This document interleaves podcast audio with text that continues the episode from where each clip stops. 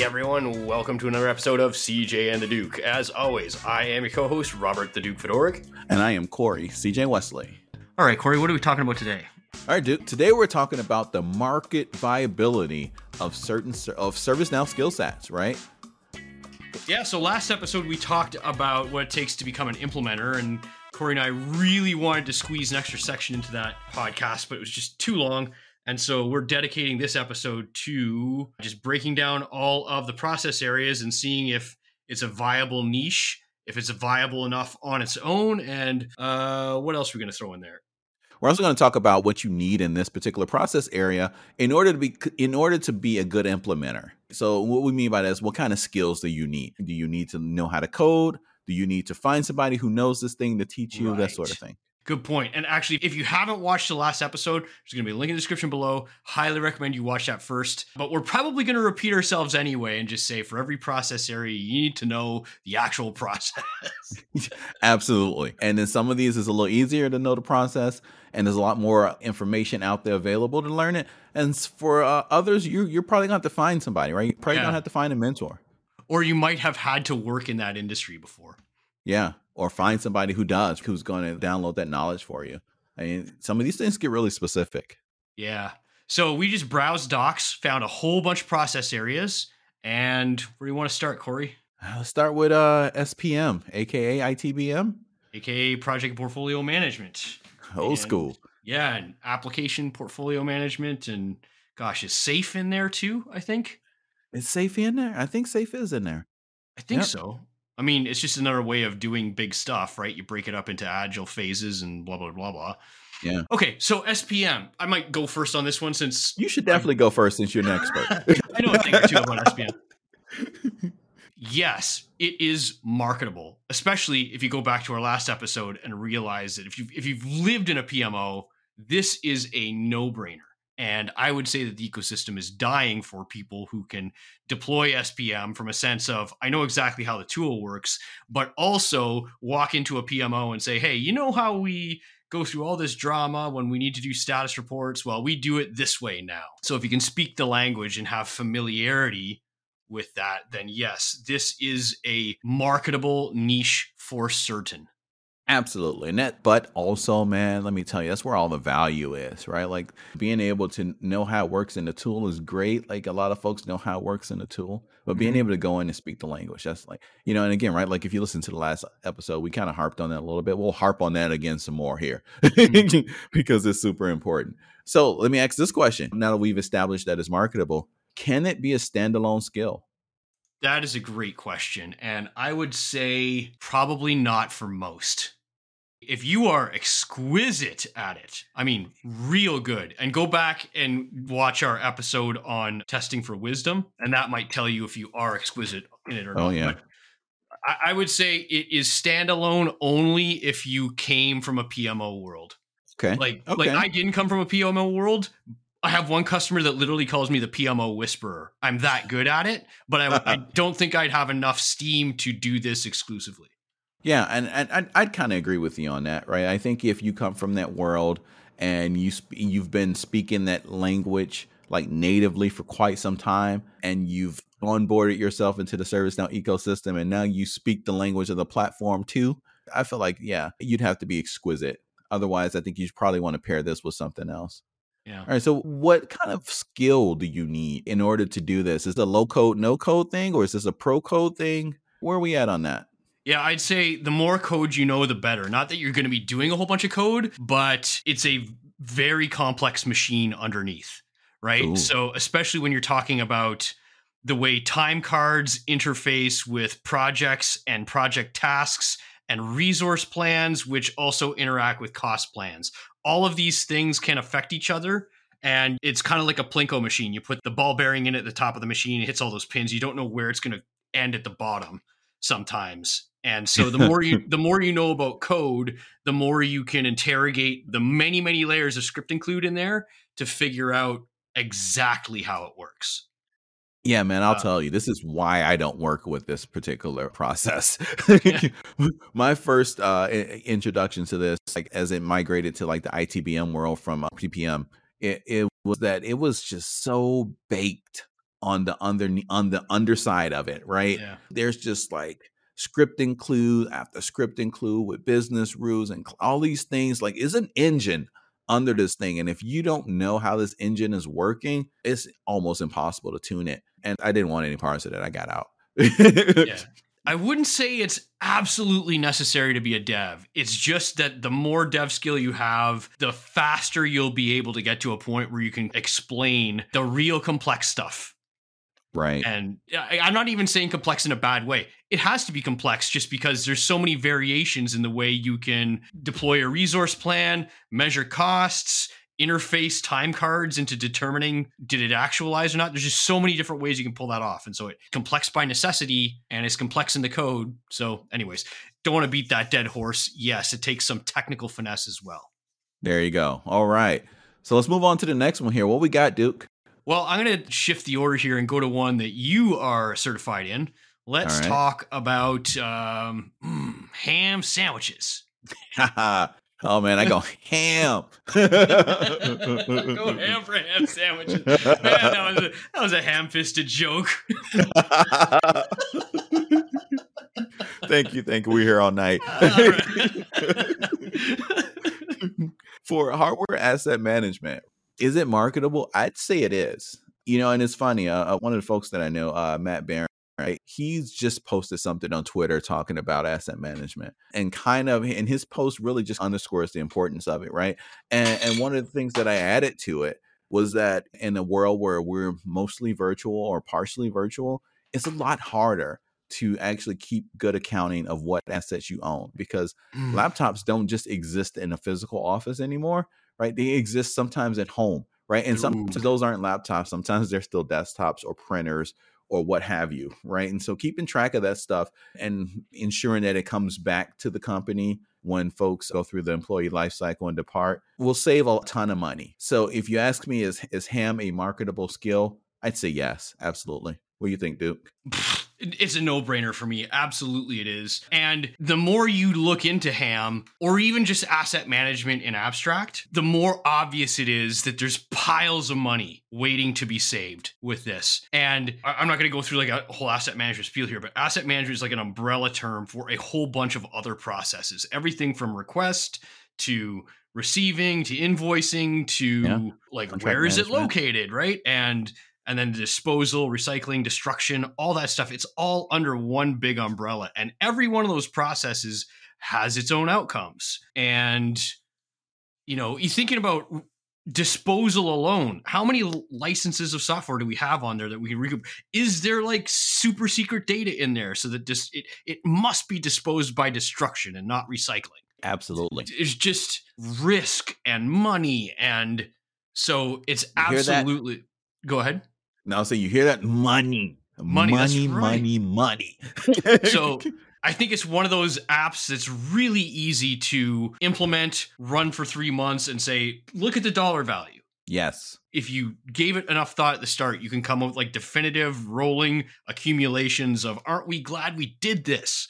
Absolutely. This is one of those that is really clear dotted line value, right? Or straight mm-hmm. line value, right? Like from the implementation of the process to dollar saved. and if you're doing, like you said, Duke, if you're doing your job right, like in three months' time, you can show like a green number to some folks about the the impact that you made. Mm-hmm. That is that by itself makes this like ultra marketable. But standalone, I'm not sure. Mm. I hesitate to say yes, but I also don't want to say no. I feel like a good asset management person could probably make it I feel that way. Yeah. You know, when you look at hardware asset management, software asset management, and all the various subsystems that kind of underpin that stuff like contract management and the financial aspects of this and disposal, yeah. like you mentioned, like I feel like you could probably make a killing there just doing this by your, by yourself, especially if you know it well. I have to agree. And the more you are an asset manager first and a ServiceNow person second, the more yes. true that is. Like I know a lot of people that know how asset management works on ServiceNow, but every time you get into a room with somebody who's like a legit asset manager before their service, like everybody just leans forward and is like, yeah, because they always they're always coming up with like these super profound stuff And yeah. Without repeating the last episode all over again, this is this is one of those if we had to scale them, I think hardware asset management is one of those ones where the ServiceNow component of it is almost less important. I'd agree with that. I'd also say too that this is one of the, the parts of the system where I feel like the implementation of the process on the platform really matches closely with the implementation of the of the process in the real world. Yeah. Like you said, Duke, if you are an asset manager who comes to the ServiceNow platform and picks up that tool set, you'll be very well served. So okay. Now, is there any skills. like, yeah, I think you can get by with this one on low code. I don't think you need pro code skills for asset management. There's some flows there that you gotta tweak out, mm-hmm. you know, and, and you can. I mean, that's Flow Designer. That's all good. Yeah, a lot of like configuration stuff around there, condition builders and list selectors, and you know, slush buckets and things like that. Yeah, let's but just I call think, it like you have to be a platform builder. Yeah, I think your CSA is probably sufficient this really overlaps with CSA, but I would say you'd have to have like a lot of experience in reporting because why yeah. do it if you're not say like why do exquisite disposal if you're not saying here's the money we recouped or here's all of our certificates of destruction yeah and that um, goes back again to talking the language of the business right because this is all business value focused all right okay. what we got next i mean we might as well do software asset management now that we're here absolutely marketable mm-hmm. absolutely marketable and maybe even marketable to a certain to a to a greater extent because software is eating the world, right? To quote Marc Andreessen, right? And, and, and it, all good software becomes hardware, or is it the opposite? Is is the opposite? All good hardware becomes software, and we we've seen that to quite a quite a degree already. Mm-hmm. And I think you know my implementations of of, of um, SAM. I felt like the most business value that was generated was generated there because most people don't know what they have. And once you start knowing what you have, then you can actually make decisions based on what you have. And that's powerful. That's a huge unlock for a business. Sometimes yeah. businesses scale way beyond their skis, right? And they're just trying to catch up. I mean, you got a ton of Excel spreadsheets out there and you're just trying to put these things together and figure out where you're, it's not going to work all that well, right? But you start getting you get a sound process in there and you start figuring out what software you got what software more importantly what software you're not using that's the unlock there. Oh my God, we've got like a thousand licenses over here costing us 50 grand a month, and we're we haven't implemented one of them. That's a big problem. It happens. Can this stand alone? Yeah, I, yeah, I eh, but so. I would pair it with ham, honestly. Yeah, yeah, that that's actually a good call out because it's just like, yeah, I could stand alone, but if you could do ham and sam together, then you're like the definitive asset management resource. Absolutely. Right, and why not kill both of those birds with one stone? Yep right? Because it's all like at some point on the ledgers, it's money. Hardware's money, software's money. Yep. And so, how do we best? I don't know. Can you depreciate capital investments in software? Man, that was above my head. Yeah. that would be a great question for a software asset management expert. Absolutely right, and and if you're going to be a software asset management management expert, you should know that right? Mm-hmm. So those are the things where we when we say speaking the, the language of the business and the questions that you're going to ask, that's probably one of them, right? So you should know the answer well, to that. I, I, had this conversation today actually. In every other context across the enterprise, when you say asset management, you're talking about people with a financial background. Right. Assets is a financial term, it's not a technology term. Right. And it's not a construction term, none of that. It's a financial term. But I think there's so many people who just get assigned the role in IT. Hey, you're the asset manager now. They learn how to use the tool, but they don't think of these things as financialized things. Anyway, sorry, I'm gonna beat that dead. No, man, no, it's a good, good point, man. Good point, good point. Because they get assigned, they get labeled an asset manager, but asset manager, but what they're really, what they really are is an inventory manager, and that's yes. a, that's a difference. Yes. So so to be clear, right? Like you you said, like an asset manager, asset manager is a financial position. Is absolutely true. Right. Right. And if you're just managing boxes on shelves or laptops and cubes, right? Like you're an inventory manager. There's a difference, right? Like in, in the, yep. the processes, the expectation should be different right? So ensure that if you're going into this and, and proclaiming yourself as an asset manager of some sort, hardware or software, right, that you have that that holistic understanding of the financial aspects of this particular process too. That's right. Or you're just an inventory manager. It's it's the number one thing I learned about asset management. What is an asset? Whatever finance tells you is an asset. Absolutely. Absolutely. Whatever finance cares about is an yeah. asset. if finance is depreciating mice, then you worry about mice becoming assets along this vein, Duke, I'm going to actually go a little bit out of order here too. Let's bring in CMDB because I feel like it relates a little bit as well. Right? Mental note here, though, we got to get a really badass ham Sam person on. Yeah, we should absolutely. Okay. But CMDB, right? And, and, the reason I want to bring that in is because there there is some relationship to. Mm-hmm you know, SAM, HAM, and CMDB. Typically, these items, while they're managed as assets on one side of the ledger, are managed as configuration items on the other side, right? And so there's a little bit of um, there's a little bit of synergy there. Yeah. And so, what do you think, Duke? Is it marketable? Yes, with a with an asterisk. Um, okay, asterisk. All right. Now, okay, now I mean, getting juicy.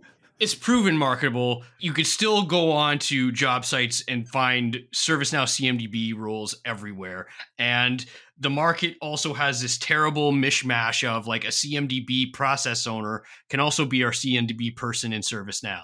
Yep. Then there's this whole idea that customers just say, oh, put CMDB on my deployment plan. They don't have anybody internally who's going to manage the M part. Ooh, and yeah, yeah. vendors just come in, turn discovery on, and there's your 7 million uh, CIs, quote unquote.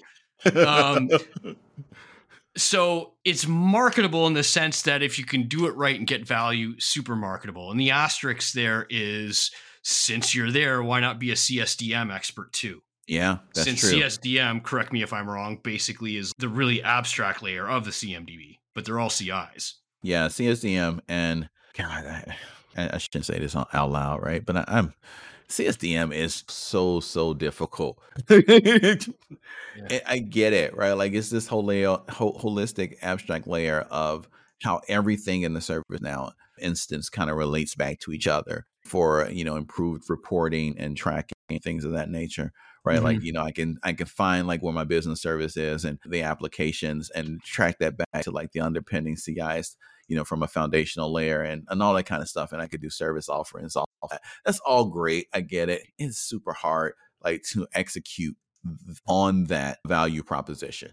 If you are a CSDM uh, expert, we would like you on the show. yeah. I haven't tried it to be honest. I sat through one CSDM workshop put on by another partner and it was like it was decent. So, I don't know. I mean, getting back to the prime question, is it marketable?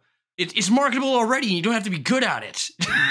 yeah, exactly. But, but, that's bad for the ecosystem. You know what I mean? Like there's thousands of ServiceNow CMDB people out there that come in, go through the motions, and you have all these giant, huge discovery jobs and massive sprawling configuration management databases that the customers really don't understand yeah. what it's doing. Yes, it's marketable, but please, for heaven's sake, if you're going to do it, do it right.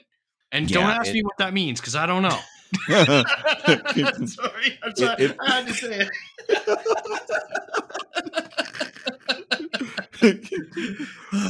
Everybody knows my dirty secret now. For those not in the loop, the open secret is the Duke does not do the CMDB.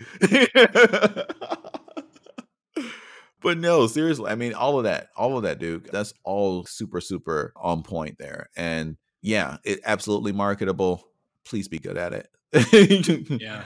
The tech skill you might have to have because again the market's just trying to mishmash this all into one job is know discovery. And if you're going to know discovery that's i would say it's like it's not like developer hard but it's hard. It's technically hard. You know what i mean? It's, it's hard in yeah. a different kind of it's like a different way to develop probes and sensors and network protocols and it's the holistic IT knowledge, right? The generalized IT knowledge that you need to have that makes discovery something that's semi difficult, right? Because you got to know what a what a router is and a switch is and, and all other kinds of IT equipment that actually lives out in the ecosystem. You need to know what a server is, right? Mm-hmm. You need mm-hmm. to know connect to the cloud and scan the cloud and what kind of the, how those virtual instances look when they come back and what RAM and you know processor and all that kind of stuff like does and and some not everybody in the ServiceNow world knows that stuff, right? Especially if you came from an application developer background. Yeah. I've learned that in my years of IT is that, you know, I was a bit naive when I started. I thought application developers were like the pinnacle of the IT person. They absolutely knew what was inside the box. And then I found out that most of them didn't. Right. So yeah, it's, a, it's to, for sure a different technology skill. For sure. Right. different tech skill. Yeah. Yeah. So keep that in mind. All right. Uh, Let's go with BCDR. Explain that one to me. What is BCDR? Business is that con- business continuity uh, disaster recovery? All right, cool. Sure, it is. Suss that one out. Sweet. Do I think that's marketable?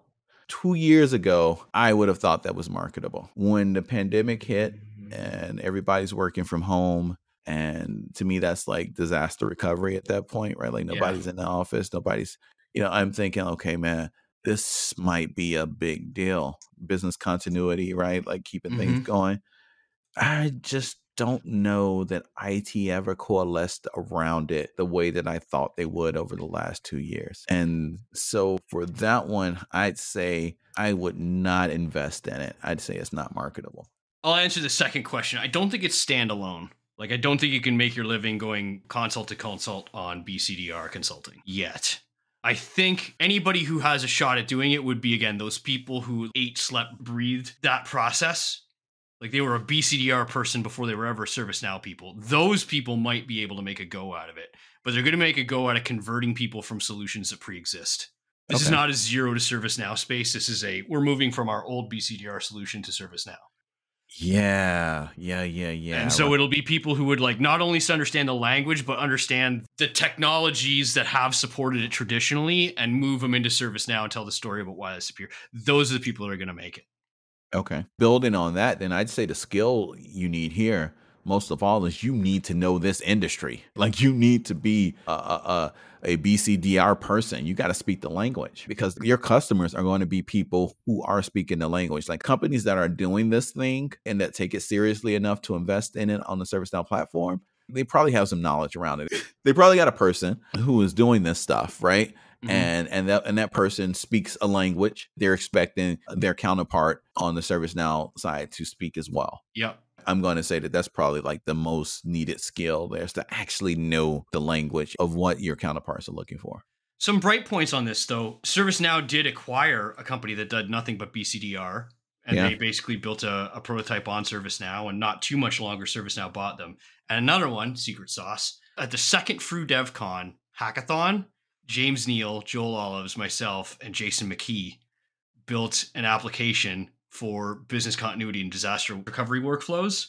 And Fred Luddy was there and told us that when he decided what to build on ServiceNow so he can get investment, he was stuck between BCDR and ITSM. Oh wow.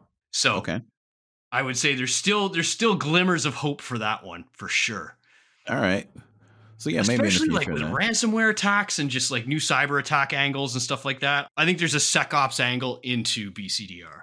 So you took that one right right out of my mind, man. I was thinking the same thing as you know, uh, transition into SecOps would be a good process to hit from BCDR because I do feel like there is like a, a connection there. There's an angle, maybe not as a standalone BCDR person, but maybe a SecOps person who also has BCDR. I can see that being a marketable set of skills.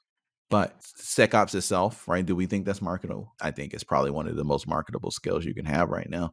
SecOps? Yeah. Yeah. I'd agree. And I, I think I'm seeing a lot more of it just in feeds and job posts. Nothing but my guts here, but I have the, I have a feeling that SecOps is a great niche. But this one feels like it's just another one of those cases where they want somebody who understands the world not somebody who just understands how it pulls together on ServiceNow. Yeah. But some again speak the language. Just do the whole last episode again.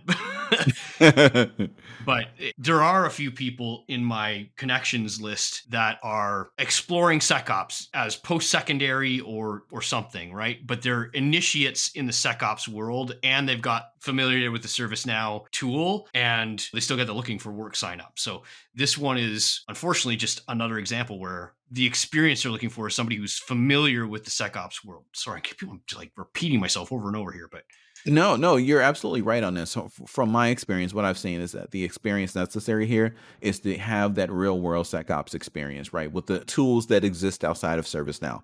Because this is this one is very implementation heavy, right? So or I'm sorry, integration heavy, right? So mm-hmm. there's a lot of connecting with external SecOps tools and pulling data onto the platform to get the insights into ServiceNow, right? That's what a lot of SecOps is. And you need to be familiar with those tools so that you can understand like how they work. So this is one where I think is marketable. I think the skills that you need to achieve this are have experience in the the global kind of ecosystem and be able to speak the language of the folks that are in that ecosystem, right? Because it is a different language from incident management. Yeah, it's a killer niche if you haven't been a ServiceNow admin and you are have worked in the in the security ecosystem and just like get your CSA to jumpstart your SecOps knowledge, and you'd be golden. It's a golden, yeah. golden, golden niche. Agreed. All right, HR. oh, HR. We should have my buddy Phil on here. HR, is it marketable? Hell yeah. I don't have anything else to say on that. Hell yeah, it's marketable. yeah, I think so too, because you got to think ServiceNow built HR because they were looking at all the custom tables everybody was building in their instances and said, yeah, a lot of people are building HR. Let's build that too. And it was one of the first kind of non ITSM things right out the gate. Yeah, absolutely. Another thing about HR that I've noticed, and I don't know if you have too, is I find a lot of customers have a strong desire to split the team at the HR point. Yep. Agreed. Like, let's put SAM, HAM, SecOps, GRC, all the catalog, all the ITSM, all on the ServiceNow admin team. And then it's like, let's do HR too. Let's put that stuff in the HR side. We have our own yep. ServiceNow admin. I've never understood why that is. But I, I see it all the time. And it kind of underscores the idea that it is both like a serviceable niche and a standalone niche. Absolutely standalone. Totally agree with you on that. And I think the nature of the split is due to the conf- confidential nature of the, of the stuff that exists in HR, right? And so they want more control over that person. They want that person on their team, right? They want them reporting up through the same HR stack yeah. as everyone else. And I think that's where it comes from. But absolutely marketable, absolutely standalone marketable, and probably one of the things in the in the uh, ecosystem I say that's most marketable right now. Most marketable, really? Yeah, well, one of one of them, yeah. Side skills. Man, I think you could do this one low code, to be honest. But you know, don't take my word for that. I'm like you with the CMDB. I completely avoid HR.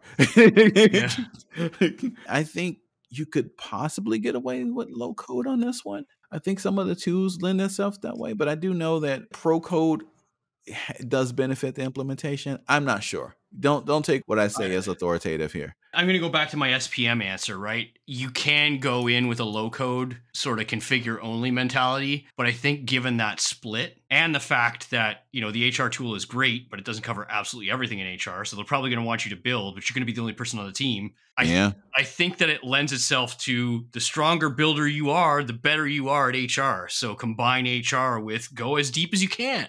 Yeah. Okay. You know what I mean? And and yep. and take it from that angle. So I'd say it's just pro every, code. Yeah. Well, every every step you take towards pro code is just one more grain of salt in the seasoning, one more yeah. tablespoon of gravy on the potatoes. It only does you better. So yeah. that's my thoughts on that. I mean, we're just gonna say this over and over again. You got to know the lingo, but you also got to know what keeps those people up at night. It is not another ITSM. Exactly. It's not another ITSM, right? The conflicts are different, right? The problems are different. Mm-hmm. So you got to know what they're trying to deliver. Their audience is different. They want different things. IT has folks who want to get back up and running like as soon as possible. HR has folks who are sometimes in a crisis when they when they're looking to utilize the services, right? It's it's, yep. it's, it's different. And it all has to be super secret too. This information can't just be out there. And it's got to feel super secret. Yeah. Well, right? I mean, like, it's, eh, eh, like it's in ServiceNow, a user can look at the list of users and find out information about other users. Right. Right. In the requested for list view, if if the mobile phone number's there, you can see it. But with yep. HR, it's like profile information. And I don't know what kind of stuff is on an HR profile, but I imagine stuff like how many strikes, are you paying alimony? Like, you know, how much of your how much of your wage is being garnished? Like that stuff that's just kind of none of your business, right? yeah. Even if it's not there, What's the mm. first thing you thought was there? Stuff you didn't want other people to see. exactly. Exactly. Okay. Right. So um, it's that it's that perception of safety that you got to think about too. Should we roll off on another one or? Yeah, let's talk about legal. I don't. Why, why not? I mean, in, in some respects, it's not fair for us to evaluate this right now because it's kind of a fresh new platform. But I myself have had two legal apps that I had to build. Okay. Sorry, well, three legal apps that I had to build. And they were like doozies too. They weren't just, oh, let's put a catalog item in, drop them to this table. One of them was just like hyper complex approval, like you wouldn't believe. Another one was interaction with external counsel. Okay. Um, but smack in the middle of somebody else's workflow. So it was like a compliance workflow that had this legal component, and the legal had to talk to outside legal, and it all had to ha- happen on one app. So I feel like there's tons of workflows that they deal with. There is tons of money there. I guess the real thing is does ServiceNow offer anything different than the modern legal department has an app for already and at a better price? And we don't know that. No idea, really, right? Yeah. I think is it right. Is it marketable? I don't know. So I got a general opinion on like you know ServiceNow apps. I think they they tend to get them right eventually, right? But Mhm. unless it's something that you absolutely need, like right then and there, I tend to avoid the V1, right? I tend to avoid recommending V1 ServiceNow apps to my clients, and that's only because V2 is not incrementally better. It tends to be exponentially better. There's so much customer feedback that comes in on V1. It's like uh, the old adage uh, in the IT world where it says when Microsoft releases a new version of Windows, you never you never install the new version of Windows when it first comes out, right? Like you wait for Service Pack 1. This is kind of Mhm. like the same Yeah, thing yeah. With, with me for certain apps. So with legal, right? Like I, I think as it matures, we'll we'll start to see the value there. I don't know enough legal stuff, but as, as you said, Duke, you've built like three humongously complicated, like you know, legal apps. So I think this one, you know, is it has some potential to be marketable. It's definitely not standalone though. And that's No, it's kind of like one of those paradoxes, right? Is it just that they're waiting for somebody to be expert enough in it for it to kind of like gain some steam or what? And it's extra extra complicated because who's going to be a stickler for the language and the what keeps us up at night more so than legal? Like who? right, right. Precision is basically 90% of that whole domain. No, absolutely, right? It's all about the precision, precision and all about liability and it's all about all kinds of things that IT typically doesn't want to like, you know, have fall on his shoulders, right? It's all about the stuff we go to them for. Mm-hmm. when I start thinking about the stuff that legal wants to do, I start thinking about the stuff that, you know, the IT goes to legal and says, "Hey, like help us out. Give me give me a shield for this." Like people are asking questions. And so, yeah, I don't know where I was going with that, but what, what kind of side skills do you think we need here? What kind of skills do you think we we need to implement legal on ServiceNow? I don't think there's any technical side skills. Um, Okay. I think it's just a case of being familiar with their ways of working.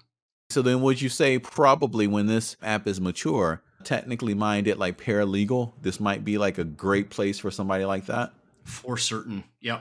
I would, I would absolutely think so. We talk about knowing the language and stuff, and a, I think a paralegal is that perfect target for if this goes big because they know Right. the language, they know what keeps people up at night, they could speak from authority, and they're even remotely technically inclined. They could configure the ServiceNow option. Agreed. I think those are are the folks who would probably be most beneficial to looking at this. I think that's where we leave it. Yeah, we're at 45 minutes to record, folks. So I know there's a lot of stuff we didn't talk about. Let us know if you want an episode two on this. And maybe we could talk about not only the remaining processes, but some of the technologies as well. And yeah, and maybe if there's anything, any of these that are specific, right, that you want to know more in depth, maybe we can get a, a guest expert on and we can deep dive into it. Yeah, for sure. Leave a comment wherever you see this. Later. All right. CJ and the Duke is hosted by Robert the Duke Fedoruk and Corey CJ Wesley. We are both freelance vendor agnostic ServiceNow experts who can help you in three different ways. If you want a true consigliere in your corner for your ServiceNow implementation, if you want to tell your customer story on CJ and the Duke, or if you want your brand in front of the largest independent ServiceNow podcast community, check the links below for how to contact us. Thanks for listening, and we'll see you next time.